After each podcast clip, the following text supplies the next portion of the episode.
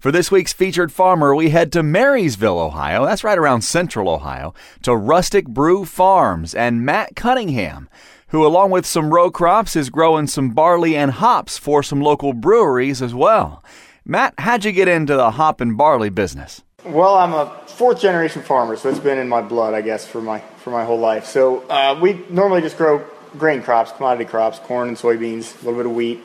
Um, and then when the, the stock market crashed back in 2013, I was sort of looking to do something else. Uh, obviously, stay on the farm, but supplement it with something else. So just noticed all the craft brewers popping up everywhere. So I thought a way to connect that back to the farm. So I started growing hops. And then, uh, well, actually, one of the brewers, when talking about hops, told me if I'm a farmer, I should start thinking about growing barley and malting it because uh, they use a lot more of that than hops in the beer. So, so I went to a few classes and, and learned about how to malt barley, and uh, the rest is history, I guess. What kind of challenges come with growing hops? I hear it's not a very easy crop. Well, the first challenge was I couldn't use any of our farm equipment for the hops. I thought maybe I'd have an advantage there, but no, all that's out the window. Um, it's all handwork. Uh, there are some specialty equipment, but they're so expensive you have to have a giant hop yard to justify that. So yeah, it's a lot of handwork, um, a lot of hand pruning, hand training on the twine so the so the bines can climb. Uh, right now, hand spraying and hand harvesting. So, but yeah, it's, it's a lot of work. I heard you mention bine. Hops grow on a bine, not a vine. Anybody that's in your industry or the, the craft brew business will correct you on that as soon as you say it wrong. Trust me, I've done it a time or two. When you deliver the hops to the breweries, what form is it in? I know that there's some pelletized forms. That's most common. Is that the way you do it too? That's the most common. That's what everybody uses uh, from the big companies out west. Yeah, it's uh, it's a lot easier to handle that way. It's obviously more concentrated, so you don't have to handle as much bulk, and it stores better that way too. Um, but yeah, but you start seeing a lot of brewers using uh, wet hops for wet hop beer. It's got a very distinguishable taste, um, but it's it's very time sensitive. You have to get them into the brew kettle within about 24 hours of harvesting.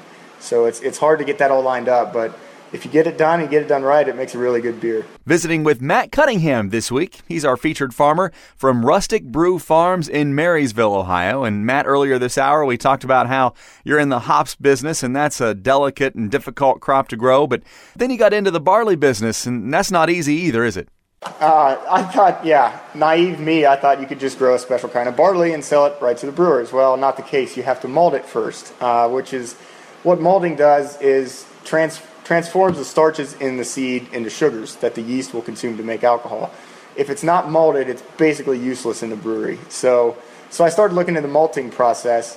It sounds simple. It's germinating it. You get it wet, you get it dry, um, but it's a lot more complicated than that to make good malt. So, sounds like quite a bit of trial and error. I've been doing it for about a year and a half, and feel like I'm just now getting to the point where I'm making some decent malt. So, yeah, it's been a lot of trial and error find a lot of things out the hard way. so obviously mistakes are going to be a part of the process, but there's just a lot of money that goes into getting started with barley and hops.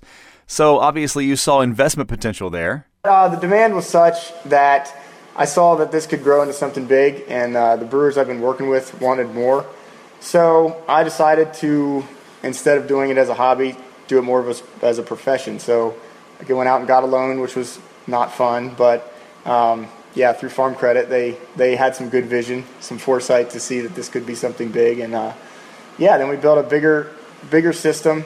It's actually about eight times the output of the old system, and it got a lot more controls and a lot more sensors for monitoring to help with that consistency between batch to batch. So it'll it'll be more product and a better quality product also. I know that barley yields are a little bit lower than what wheat yields would be. Very similar process to growing that crop though. And you can grow barley in the fall or the spring. You find fall's a little bit easier? Yes. Um, our springs are so wet, everyone knows that. So it's hard to you got to plant it as early as you can in the spring. I think I did get it planted April 1st, the one year I did spring barley, and I had about a six hour window, and then we got four inches of rain right after that. So it was just not a good start, you know, for that. But the fall barley, it's just like wheat, goes in right after beans come off.